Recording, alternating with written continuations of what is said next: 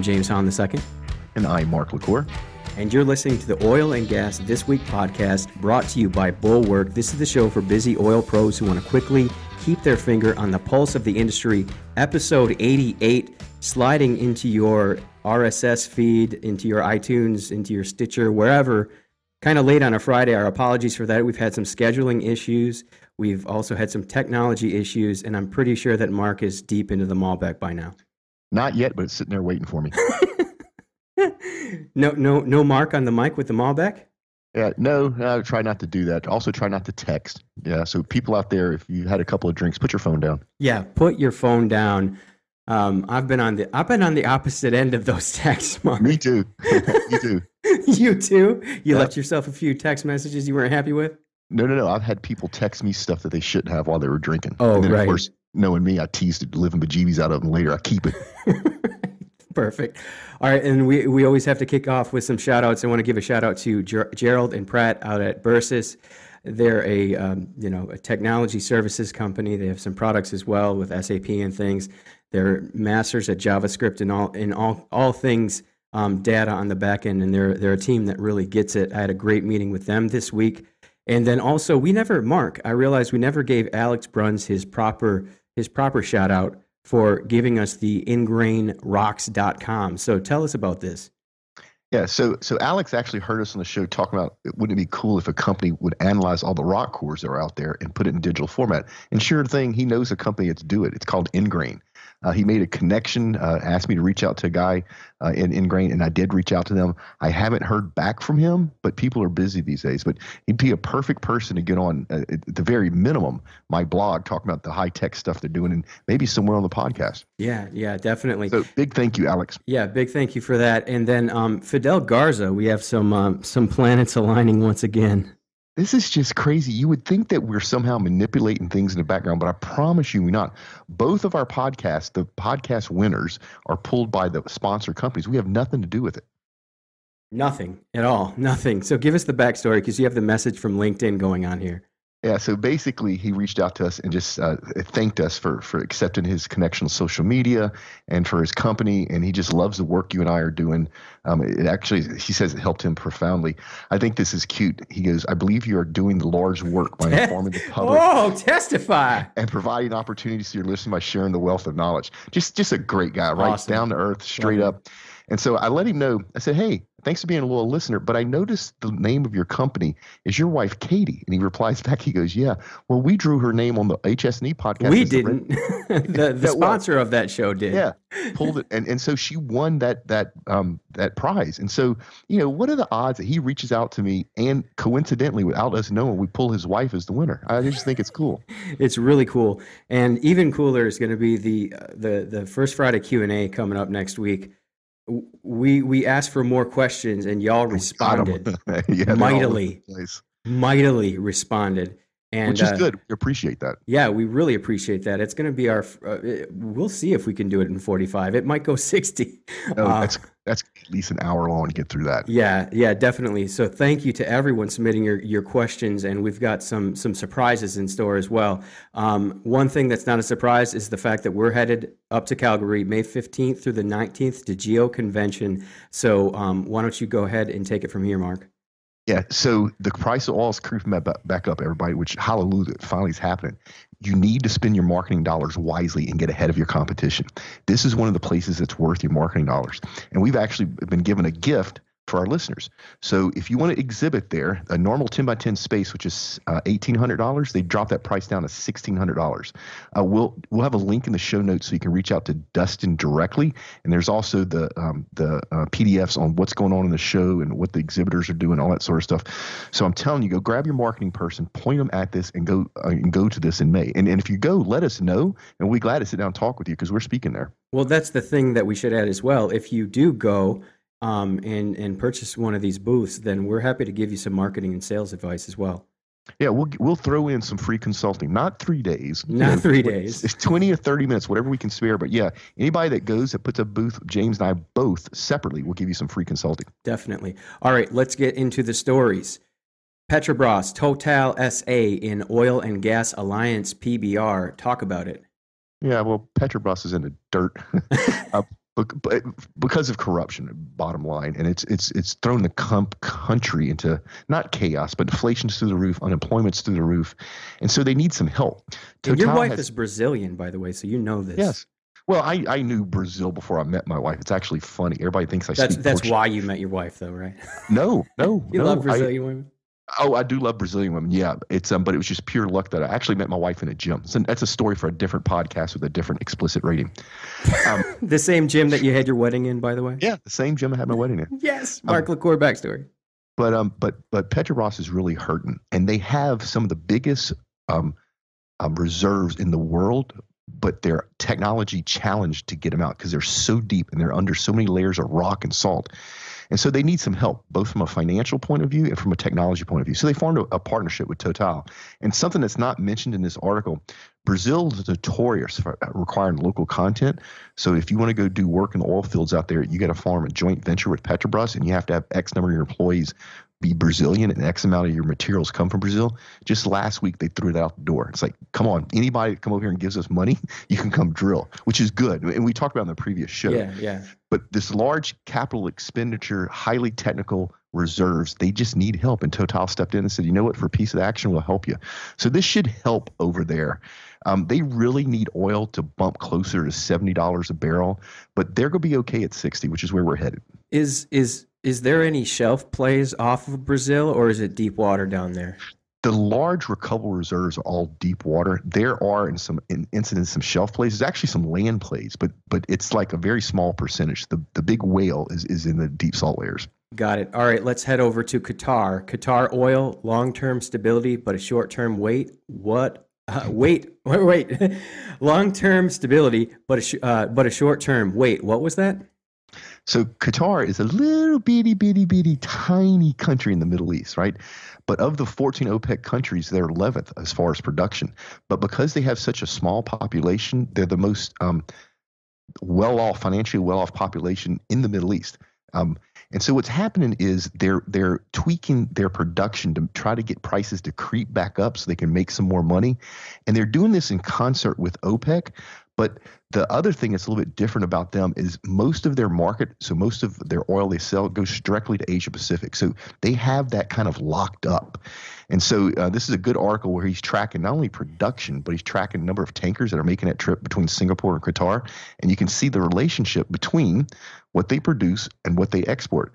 So when the tankers start stacking up, they back off on production right? So that there's tankers waiting, so that drives the price up a little bit. So it's just it's t- it's typical uh, market dynamics on a kind of a micro level because Qatar is so small. Yeah. So as as far as how small is it? it the population is currently 2.169 million from 2013. And uh, are you ready for the square acreage? Yep. All right, 4,468 square miles. So let's put that in context. Texas is 268,597 square miles.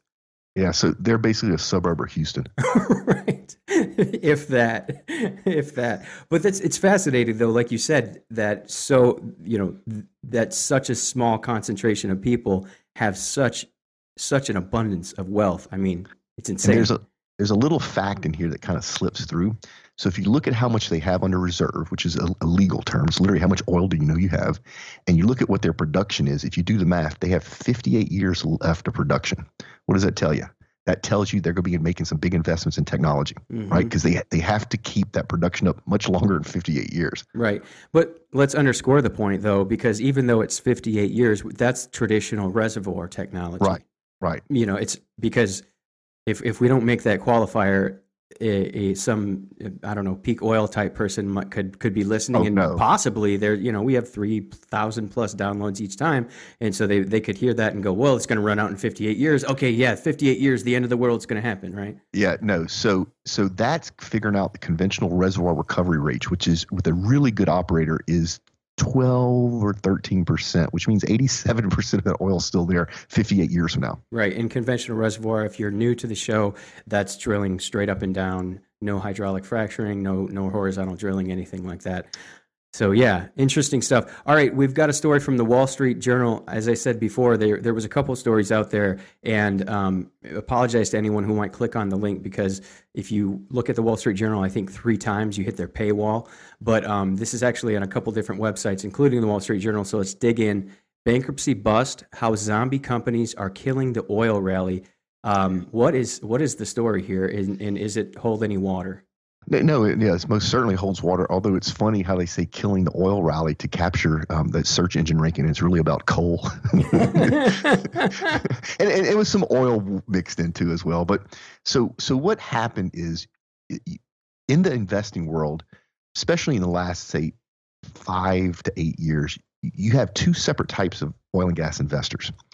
You have the ones that know the industry and they make money whether the price is up or price is down. They know how to work that. Then you have the people that saw all the easy money it was making that were investing in other stuff and they jumped into this market. And when, when it was $145 a barrel, they were patting themselves on the back and buying $5,000 bottles of champagne because they were making so much money. What they didn't realize is everybody was making money. Then it wasn't just them. When the prices dropped, they didn't know what to do. So a lot of those investors thought that when the prices dropped, companies would go into bankruptcy, which then would reduce the supply of oil, and in this case, coal, on the market, which then would drive the price back up. That's not how it works. When you go into bankruptcy, you don't stop production. It's just it's a legal arrangement with the court to relieve you of some of your debt load. You keep the and the goal of that, especially at Chapter 11 bankruptcy, is to keep it's, you in business. Yeah, to keep going. Yeah. Yeah. So of course, of course, even though there's the rise in bankruptcy went up, there was no big drop in production. Now the people that know the industry know that's going to happen. Where the real um, opportunity is is being able to pick up distressed assets for pennies on the dollars and then flipping them. It doesn't even mean you have to be an operator. You can literally pick up stuff. And when I say assets, it's not just leases, it's not just land. It's things like drill rigs, pipe, um, you know, blowout preventers, all that sort of stuff. And if you're smart in doing that, you pick it up for pennies on the dollar, you turn around sell it, it's easy money.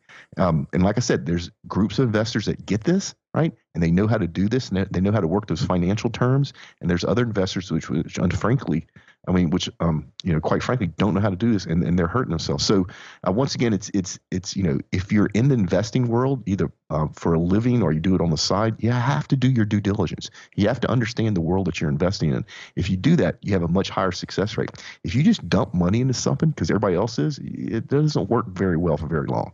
So this is really interesting because I've had quite a few um, supply chain conversations throughout the years, and and finally understand what supply chain means because you can you can major in that at Michigan State University, um, and I even knew a couple, but I I didn't understand it. But in the supply chain within oil and gas, there are a ton of of assets. You might be thinking, well, I don't have a warehouse. Where am I going to put this stuff? There are warehouses you can buy for for yeah. cheap, for yeah. cheap. Um, so you said rigs, uh, drill bits. I mean, go down the line. Yeah. So there's actually companies that make money by doing nothing but renting your company warehouse space. Um, same way with drop delivery. There are companies out there that do nothing but make money by taking the stuff in your warehouse and delivering it when and where you want it to be delivered. There's layers and layers of profitability here. So all you have to do is understand the industry and have some money to invest and don't make dumb decisions and, and you'll be okay. Yeah, you will be okay. Although we are not investors, so hey. Yeah, Right. We're working on that. We, we are working on that though, of actually getting some investors on the show, not on this show, but on their own show. Yeah, yeah, definitely. Things are things are moving ahead. All right, this was an interesting interesting headline to me, so I'm I'm very looking forward to talking through this. Chevron sees big profits in California despite regulations. Yeah, this is a great article. Um, I've never thought about this before, thought it through. If I would have thought it through, I would have seen this. So this was a little bit of eye opener for me. But historically, California is a very uh, hard state for oil and gas companies to operate in because environmental activism, the anti oil and gas sentiment, blah, blah, blah. Well, Chevron has at least two refineries that have been there for a very long time. Because of the legislation and the mentality, no new refinery can come in. So Chevron basically has a lockdown market. No competitor will come in. So California, regardless of what they dream about, still needs a lot of gasoline and diesel. And so Chevron has that market. So what they're doing is they're taking some of their capex and they're investing in their refineries. There's one in Richmond and one in El Segundo, and they're making their refineries ahead of time meet the future California um, emissions laws so that they'll be the only person that can do it. So they'll be the sole supplier of gasoline in California. It's actually very smart. They're actually using what would some would see be an, an, an adverse situation to their own advantage, keeping their competitors from coming in. Well, it's just bizarre because we have we have government intervention creating a very unique situation where they're where they've created a monopoly. Yeah, well, so Chevron, um, um, I think it's the Richmond refinery, is the largest producer of jet fuel. So if you fly in and out of, of California anywhere, you're dependent on Chevron supplying that jet fuel. Now, James, what happens when there's one provider of a product? Where does the price go? The the price goes up. Yeah. So California pays more for jet fuel, gasoline, diesel than anybody. And the, the state government and the mentality of the people are doing it to themselves. And Chevron's laughing and taking it to the bank. Yeah, I mean, might as well take advantage. Yeah. And you said quite a while 150 year 15 year old refinery. Yeah, yes, yeah. Most of our refineries are old. I don't think we've built a new refinery since 1977. But what happens is they continually upgrade and expand them. I just, you know, I, I love Chevron and DEF. I really do have a love affair with them. And here's a good example of them using their capex and their technology skills to make sure they own this market. Yeah, yeah, and and aided by the like you said, the people doing it to themselves. Yep, the people doing it themselves. it's just so. I texted you. I didn't put the story in, but I I, I didn't hear back from you. But remember, uh, it was a Connecticut Connecticut story the other day where they. Oh yeah, yeah, yeah. Remember that? It's, yeah. Uh, another example. Crazy stuff. Let, us give the people the backstory. Uh, they they said, all right, no, we're not going to be doing these gas pipelines. We're Connecticut. Yeah. We don't have winter. We don't need low cost heating. No, no, no. So it's it's hilarious. So they don't want the pipelines for environmental reasons, and they have a bit of an anti-oil and gas um, um, mindset as well. What they don't realize is they're importing LNG from the Caribbean, and the company in the Caribbean that's doing it, that's their only customer. and it's it's in a state that literally is is 50 miles from some of the richest gas fields in the world. it's just insane. Yeah. Oh, but you know, hey, there's a couple there's a couple companies taking advantage. I mean, if you're going to let us corner a market, uh, thank you, I guess. Yeah, know? and the people of Connecticut don't realize they're paying four times more for gas than they should be paying. it's just, yeah, it's hilarious. All right, um, what's going on he- over here? Uh, our second and last seeking alpha, Sanchez Energy. Oh, that's why I brought it up because it's in the Eagle Ford, and we haven't talked to Eagle Ford in quite a while. So Sanchez Energy sells Eagle Ford assets to Carrizo for 181 million. Yeah, that that price when when this first started talking, that price is really like 220, 230. So this is a bit of a, of a, um, a discount on what we, we, most people thought it would go for. Um, it's some it's some great assets and some great reserves. It's um, liquids heavy. Um, and once again, this is the same thing that we've talked about over and over again. You have an operator in a in a play that is not their domain expertise. Um, they have other plays that they are the experts in, so they're getting rid of the plays, the investment in the plays that's not in their sweet spot, and selling it to companies that it is in their sweet spot. So the backstory of this, if you listen to the show, you've heard this a hundred times, is that an operator in the Permian, a good operator in the Permian can take average property and make way more money than a great operator that a bad operator can make with prime property. And so it's all about where's your sweet spot. What and what happens is these operators learn these different plays and they tend to stay there. So this is just a, a basically an, another story of an operator getting rid of assets because it's not in their sweet spot, and another operator who it is in their sweet spot picking it up for in this case a bit of a discount. Well, and so just so that we can qualify this, because now I know I've had a few of them reach out to me throughout the week, actually. If you're a mineral owner and you read this article, um, don't get excited about getting $5,900 per, per acre. Right, right, right, yeah. because it changed. It's, it's, it's, uh, that's not happening anymore. right? No, it won't happen. It won't happen again. Yeah, right, right. Um, so, so let's see. Where is it? It's in the oil window, the gas window. Um, I see Zavala County here, Frio. Yeah, so so this is in in a in a, a liquids rich um, reserve, right? So e- even in the same play, if you're a gas company, you tend to find other properties that are more gas rich. If you're a liquids company, you find co- uh, properties with more liquid. So there's even diversity, even in the operators in the same play, in where what they do best. Mm-hmm. Yeah, and so again, if you're new, um, a play is just a, a, an area where where people are searching for oil. And I guess we'll we'll see how this plays out for uh, both Sanchez and Carrizo. It's it's I can tell you how it plays out. It's a good deal for both of them. It's a win-win. It, really is. Um, uh, Sanchez needed the cash, and if somebody writes you a check for 181 million dollars, that's a lot of cash. Mm-hmm. you know, and Carrizo knows how to develop this profit and be, and be, profitable at it. Yeah, they're one of the they're they're one of the good good really good operators in the Eagle Ford. Yeah. I just I've known known that for quite a while. All right, what is going on with why CEO of Dallas-based Callis, Salis, or whatever it is, thinks an eight billion dollar bet on Alaska's North Slope will pay off? Yeah, this is this is a good story. I I I heard about this actually a couple months ago.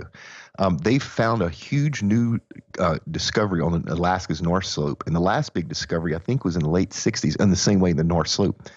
And so uh, the C, this CEO of this Dallas uh, company um, believes that he can get the investment money to actually be profitable because what he's going to basically do is bring uh, hydraulic fracking to Alaska, which is, it's never been done before. Now, the, the the big caveat here, and I don't, um, they've actually done business in Alaska for a while, so they probably know better than me. The problem with Alaska is the weather. You can't drill all year long. In fact, you struggle to produce all year long because the winters are so severe. So that has to be figured in as well. And then the other thing is, you know, you know, we believe that we're in this long-term fifty to sixty dollar barrel price market. $8 billion is a lot of money to get investors to, to pony up for, where they can invest that money here in, in the, in the shale plays and, and know they get a good return at, you know, 40 to $50 a barrel. So uh, we'll see where this goes. The oil, the oil's there. The oil and gas is there. It's just, can you get it out of the ground and make a profit on it, you know, in that 50 to $60 a barrel range? We'll see. Yeah, I'm I'm just thinking right now about that that scene from There Will Be Blood with the my milkshake. and I put my you know straw in your milkshake, and um, it, that that milkshake is darn frozen. I'm sorry, like it's just not moving the majority of the year because me being from Michigan, having grown up where you can skate on your backyard. I mean, we're talking about fracking to to move hydrocarbons from under the earth. That's not going to happen when it's negative 30 so you you pretty much I don't even know really when the summer is as far as even how long it is, but it would seem like you would have a three month window to do this every year. Well, and the other thing is you have what's something called permafrost. Th- Most of exactly Alaska, I'm thinking about. The ground is frozen solid all year long. Um, but let me put this in perspective. So the the big play they found in the late 60s, which was 69 in the North Slope, the whole reason they built the Alaskan pipeline was about two billion barrels. This play is 25 billion barrels. Okay, that's that's we, we got to get that into the story then. That's yeah. key.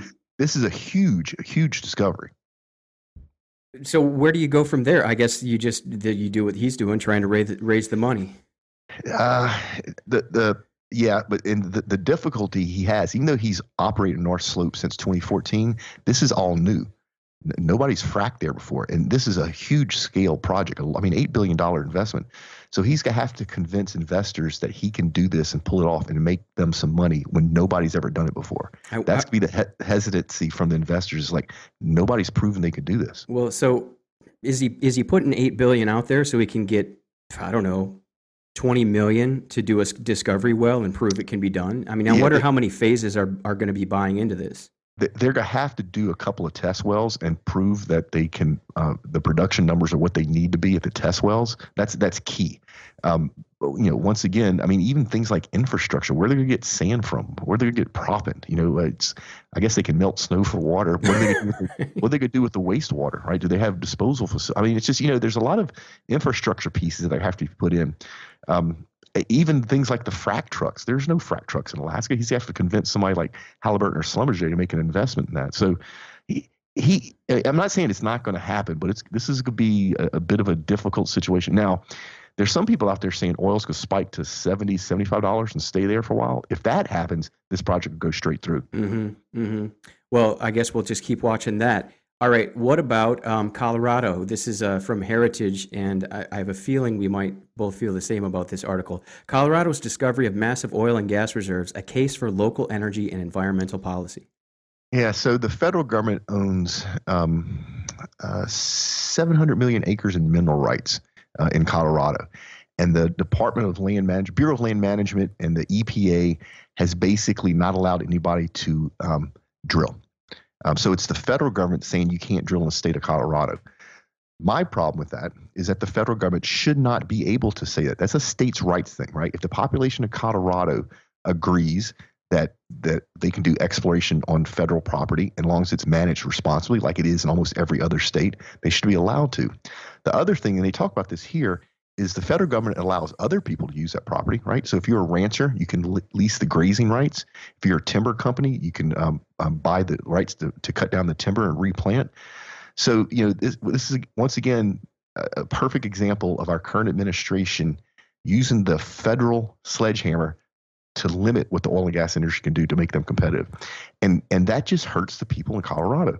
That all that exploration money, those lease, that money would go to the state of Colorado. All the taxes would go to the state of Colorado. All the jobs, state of Colorado. So the federal government's basically saying, we want to keep it in the ground so Colorado, you don't get to enjoy the prosperity that other states do. Yeah, but that's so inconsistent because they're saying we want to keep it in the ground here where our constituents can see it, but go ahead and do it in the shelf in, in the Gulf of Mexico, oh, look, way right. out there, right? Where we make all the money, right? The federal government makes all the money. The other thing is, is um, they tried this in Texas a while back, and in Texas sued them and and won. Um, it's like this is states' rights. You cannot step in and and regulate from a federal level what it should be states' rights. And you know, I'm a big believer in in the Constitution, big believer in states' rights. Anything that's not specifically spelled out in the federal government, the state should be able to decide. And our current administration, and, and quite frankly, last couple administrations, but especially our current one, have really stepped outside their guidelines. Um, you know, I, I'm hoping the state of Colorado looks at this. Not, and this isn't a pro oil and gas or or anti oil and gas opinion. This is do the state does the state of Colorado's constituents allow the federal government to control what goes on their state, or do they take back control? You know, if they should be able to take back control, and then they decide themselves if they want to allow drilling on federal property. So that's interesting. Then, is there? I wonder if there's any pending legislation, or if they're talking about it. Um, I have not heard. I know that our, our governor, typical Texas governor, has formed a coalition with other oil and gas governors, uh, North Dakota, um, New Mexico, uh, Oklahoma, and they're looking together as a as a almost like as a team. How can we push back on what the federal government does to overstep its bounds? And so with Texas, and I'm not being pro Texas, I'm just telling you what the facts are. But with Texas leading the charge, since we have such a long history of fighting the federal government when they overstep the bounds, I think it's gonna happen. Literally fighting the federal government here in Literally, Texas. Yeah. Yeah. Remember the Alamo people. All right. Shale drillers going long, not deep in the oil patch, sticking in Denver here. Yeah, so this is about the the current trend of like super laterals. Um, okay, define that for me. So, so when you when you drill a fracked well, and it actually doesn't have to be oil and gas. They do this with water, right? Water wells. So you drill a horizontal hole in the ground, and when you hit the what's called the pay layer, right? The pay dirt, whether that's oil, gas, or, or water, that that layer runs sideways, not up and down. And so what they do is they drill laterals, they drill sideways, so parallel with the ground in that pay zone. And what's happening as we have better and better technologies, we can drill those laterals longer and longer and still stay in the pay zone. And it's actually a cheaper way to drill a well, but you get way more production. Um, you only have one vertical, right? Instead of a whole bunch of verticals, mm-hmm. which means you only have one well site, which is actually means it's much better for the environment. In the old days, when they would drill multiple um, vertical wells, they may take up 100 acres, right? In today's modern frac well with these these um, um, ultra laterals, it's only one well site that takes up four acres when they're drilling, and when they go in production, takes up less than a half an acre.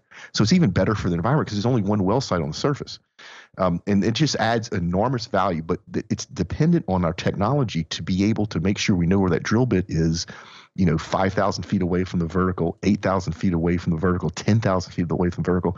And that drill bit is actually talking back to uh, software and, and processors back at the service. So as we get better with something called measurement while drilling, uh, MWD, we're able to drill these longer and longer uh, uh horizontal um, uh, laterals, which is better for the production, it's cheaper for the company, and it's better for the environment. Yeah, and so the unofficial record sitting here uh, for 18,544 foot lateral, about three and a half miles. That would take you probably about an hour to an hour and a half to walk, depending. So that is an insane amount of ground to be going through under underground. It's it, it just boggles the mind the technology involved. So let me tell you what companies are working on, and going to tell you the company because this is kind of hush hush. But imagine going to a play like the Permian and you drill one horizontal well, not one horizontal well every acre or every play, one horizontal well, and you have the technology that you can run as many laterals off that well as you want for oh. miles. Oh wow! right? can you can you see what we're talking about here? And and we're not there yet. It's a we need better technology, but I know two companies that are both working on that technology to make that happen. That's insane. And just throwing in some more technology things that we haven't talked about, but just comes to mind. Things that are going on with what Facebook is doing with Oculus, the you know, to being able to do the virtual reality and see things. Could you imagine in, in 10 years where that type of thing is going on, or five, or however fast it happens, and you've got a room full of oil and gas executives with their Oculus masks on, actually, you know. Hey, James? Look, yeah it's already here. I've already seen it. Are you kidding me? So, one of the largest super majors, I'm not going to mention names, I got a chance to uh, tour their geoscience center. And you can actually put on a pair of um, 3D goggles and see the reservoir in real time. You can touch it, you can move it, you can see where the drill bit is. It is cool it's stuff. He, so uh, that's not ten years away. That that's no, it's here. It's, it's net here already. It's yeah. so the proliferation is going to be in the next two or three. That's it's, see. Yep. It's, well, what happens is that's very expensive technology, so only a few large companies can afford it. The big the big revolution is it's getting so cheap to produce that technology that now some six man shop out in West Texas can use it. That, Think see, about that. Well, and and I remember when I first started in this industry.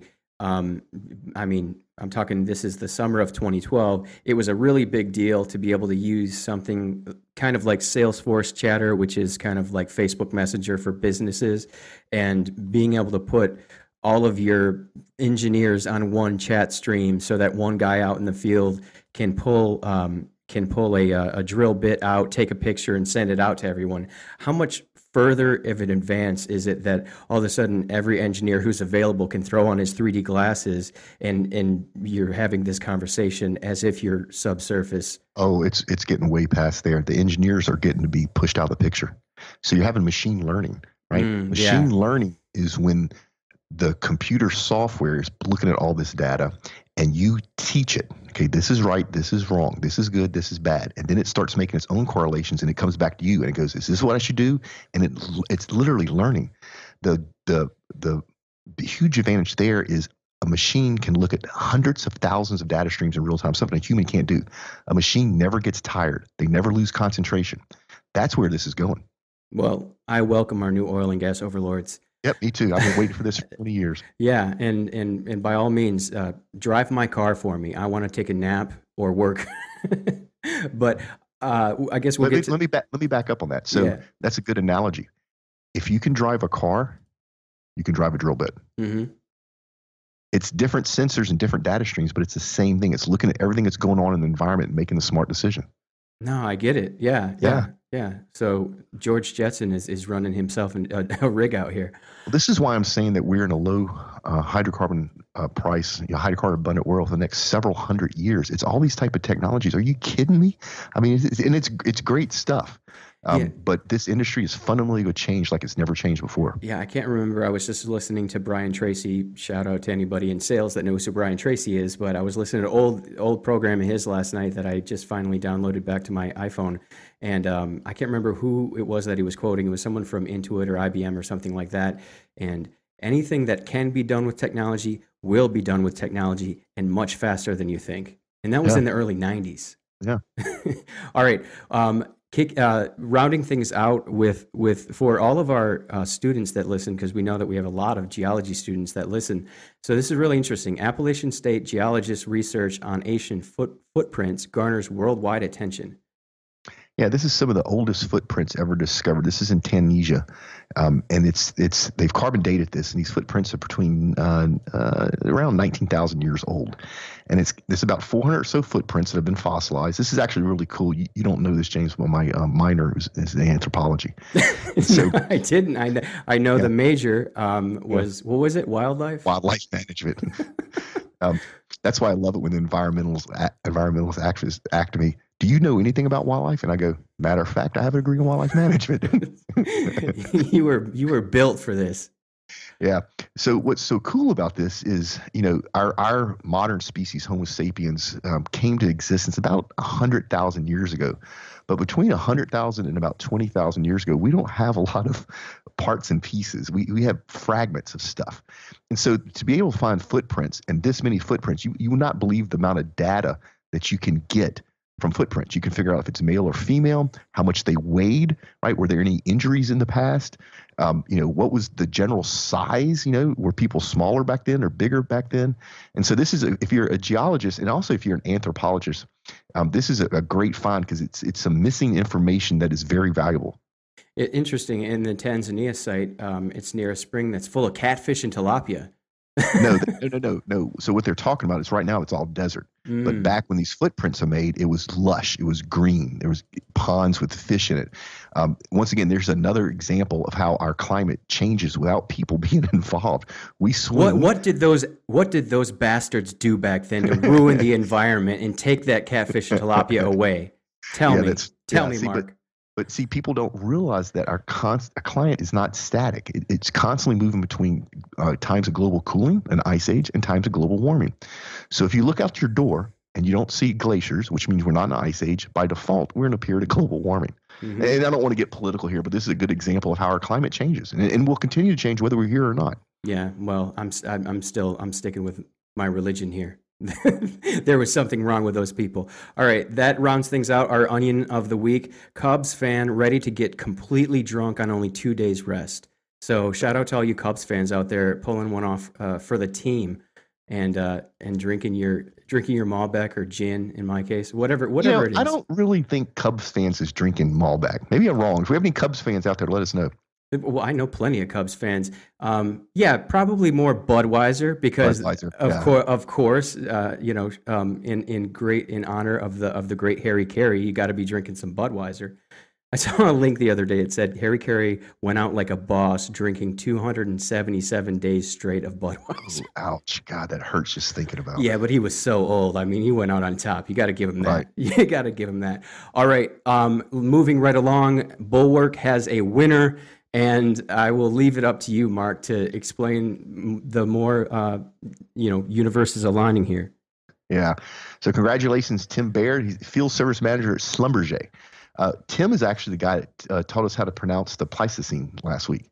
Um, so Tim, or the peons. No, it's not peons, isn't it? Pice. Now we can't pronounce it. Whatever it is, he told us the right way. We just forgot how to yeah, say well, it. Well, he's one of the guys. So, yeah. um, so gosh, we'll get it right. We'll get it right. We'll just quit talking about it. We won't have to worry about it. Um, so congratulations, Tim. You are now the proud owner of the Bulwark long sleeve two tone base layer, which has become the fashion accessory in oil and gas in 2016. If you would like to win your own Bulwark two tone base layer, it's very simple. You go to bulwark.com forward slash podcast. That's B U L W A R K dot com forward slash podcast. Put in your information and we pull one lucky winner a week.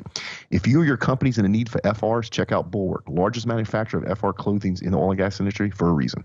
Yeah, and also, you know, with with the temperature dropping to a frigid 82 in in the 70s right now, I mean, there's probably some people in Houston that need to cover up. You're seeing people in in leather jackets outside right now, Mark. Oh, I know, I know. I was making fun of myself because I um I uh, um, had a, a meeting today at uh, lunchtime, and I went and actually dropped off some stuff for you. And on the way home, I uh, had the air conditioner cut off and the sunroof and the windows, and I looked down and it said 83 degrees. And it's like only in Houston does 83 feel like a beautiful fall day. Like, ah, oh, nice. All right, events on deck. Um, if you want to get Mark's monthly events email, which I highly encourage you to, uh, go to triberocket.com forward slash events, and you will get um, these ones that we're about to talk about and everything else that he sends out every month. Our first one here grand opening and panel discussion reliability in a world of volatile oil prices happening here in Houston, November 3rd through, oh, no, it's on November 3rd, 4 to 7.30 p.m. Who's doing this and what's going on with it, Mark? Okay, so this is one of these insider only events. So everybody, shh, the rest of the world doesn't know about this. Right? This is the type of stuff that's in my newsletter. Um, so this is a, a, a, Riddle Oil and Gas, and they're actually putting a panel together to talk about um, um, what's going on with oil and gas prices and reliability. It's going to be a bunch of uh, engineering experts, industry leaders. Uh, you get great food, uh, free drinks. Um, they'll have, they actually have a bunch of food trucks showing up, which I think is cool. And then you get to network with your, your fellow oil and gas professionals during the happy hour reception. So if you're in the industry, and it's free, free for our listeners. It's actually free for my readers, which makes it then also free for our listeners that sign up for the newsletter. So wait, wait, free booze, free food. Free good food, free good booze, and free good information, and free good networking. Oh man, it's it's on a Wednesday, I believe, or no, it's a Thursday. Dang it! I think I'm. I don't. know. We'll see. I got to get around for the free food and booze. but but what's this next one with the exercise? No, I'm joking. Independence Ride, November fifth, 2016, Wallace, Texas. Yeah. So uh, on our other podcast, Oil and Gas HS&E, Patrick and I interviewed Neil, who's the head of HS&E for Pacific Drilling. Neil is also the head of the Independence Ride. We found out, and this is a charitable event where they raise money for injured veterans, um, and they they use this money to buy wheelchairs and prosthetics and all that sort of stuff. And so, what, what's kind of I think cool about this is a lot of these veterans are so thankful that this organization helped them. They enter into the bicycle ride. Mm. So you have people with no legs using hand powered bicycles to enter this. You have people that are blind riding tandems. Um, so, you know, this is an easy, quick way. If you're a cyclist, check this out. Your money goes for a great cause. You get free food, uh, you know, free music. It's not it's not a big investment, and it, money goes to a really cool thing. And you know, veterans have a, a very special place in my heart. So if you're not doing anything uh, November 5th, check out the Wallace ride. James, I have the link in the show notes. Yeah, and um, if you don't want to ride 100 miles, that's not a problem. You can choose between 12, 23, 42, and 63. But you have limbs, so come on, people, let's go ride. Yeah. Um, the first Friday Q&A, as we said, is coming up next week. Um, we have a lot of questions, so we're, we're set for questions, but keep keep sending them because uh, maybe we'll have an overflow show or who who knows? Who knows? If we if we get enough questions questions consistently, we may make a show just around the Q and A because it's it has to be our most popular session that we do. Yeah, it definitely is. So triberocket.com forward slash QA. Um, go ahead and write something, or you can record something with your phone, or however you're going to record it, and send it to my email, James at triberocket.com. And uh, we'll leave that we'll leave that there for now because we've got a couple recordings next week. All right, reviews. Mark, we have two new reviews, and we're up to 131 ratings. We're killing That's it. That's awesome. Yeah, that is awesome. It. Thank, Thank you, everybody yes. that's done this. Yeah, it's huge. It's absolutely huge. So now we're we're at I don't know however many reviews, and hopefully we can get to 200 and just keep this going. All right, HR Foucher. This is the oil and gas podcast you are looking for. Five stars. If you work in oil and gas, this is a great way to stay informed on the industry landscape. Keep it up, guys. Thank you, sir um, Angus Ma- Angus MacGyver, nice MacGruber, like um, October twenty fourth. Uh, oh no, I'm sorry, we don't need to say what date. Um, five stars, must have for oil and gas. If you're involved in the oil and gas industry, you need to listen to this podcast. Fantastic content and content and insightful discussion. Thank you. Thank you, thank you, and uh, everyone else. If you haven't left us a review, um, keep them coming. And you know they don't have to be five stars. If you hate the show, one star. I don't care. Just give us those ratings, give us those reviews. Triberocket.com forward slash TW reviews will take you straight there. Um, we talked about the LinkedIn group. Take it away, Mark. Yeah, if you listen to this show, if you want to learn what's coming up next and you want to be the first to learn, join the LinkedIn group. It's Oil and Gas Global Network. It's um, all of our shows. It's the companion to all of our shows. And anything that we're doing new, the people in the LinkedIn group will find out first. But it's also full of your peers with no spam so which is rare on LinkedIn. So uh, go join the LinkedIn group. Yeah, and so that's a good point. I've never clarified this. Let me just mention this on the show. If you join the LinkedIn group, because I, I'm often the one that ends up clearing the spam, and there's lots of people that are trying to help. They'll put out some link that'll say, "Hey, um, you know this this is going to be a great conference. We can help you with $150 off." I'm not going to approve that post, and I'm not going to approve that post because of the fact that you're selling something.